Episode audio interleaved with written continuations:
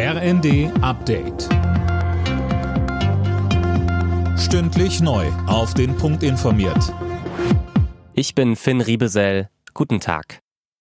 Seit heute früh läuft der bundesweite Warnstreik des Lufthansa Bodenpersonals. Deswegen fallen an allen Standorten Flüge aus. Rund 134.000 Passagiere sind betroffen und das mitten in der Urlaubszeit. Die Lufthansa nennt den Warnstreik unverhältnismäßig.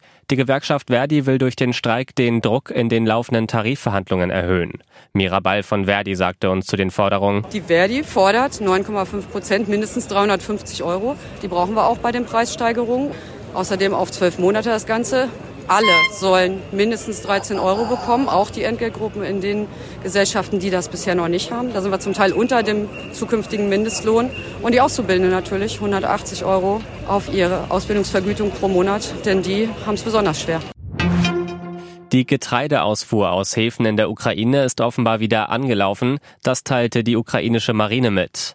Russland hatte den Export seit Kriegsbeginn verhindert. Die Ukraine ist einer der weltweit wichtigsten Getreideproduzenten. Seit heute kommt noch einmal weniger Gas aus Russland über die Pipeline Nord Stream 1 in Deutschland an. Der Energiekonzern Gazprom senkt die Liefermenge auf 20 Prozent.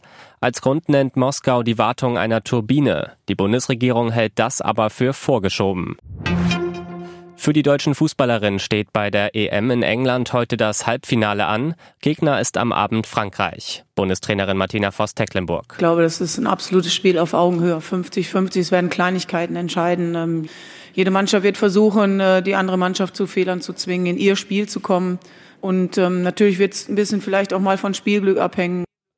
Verzichten muss das deutsche Team auf Angreiferin Clara Bühl. Sie ist Corona-positiv. Anstoß ist um 21 Uhr. Alle Nachrichten auf rnd.de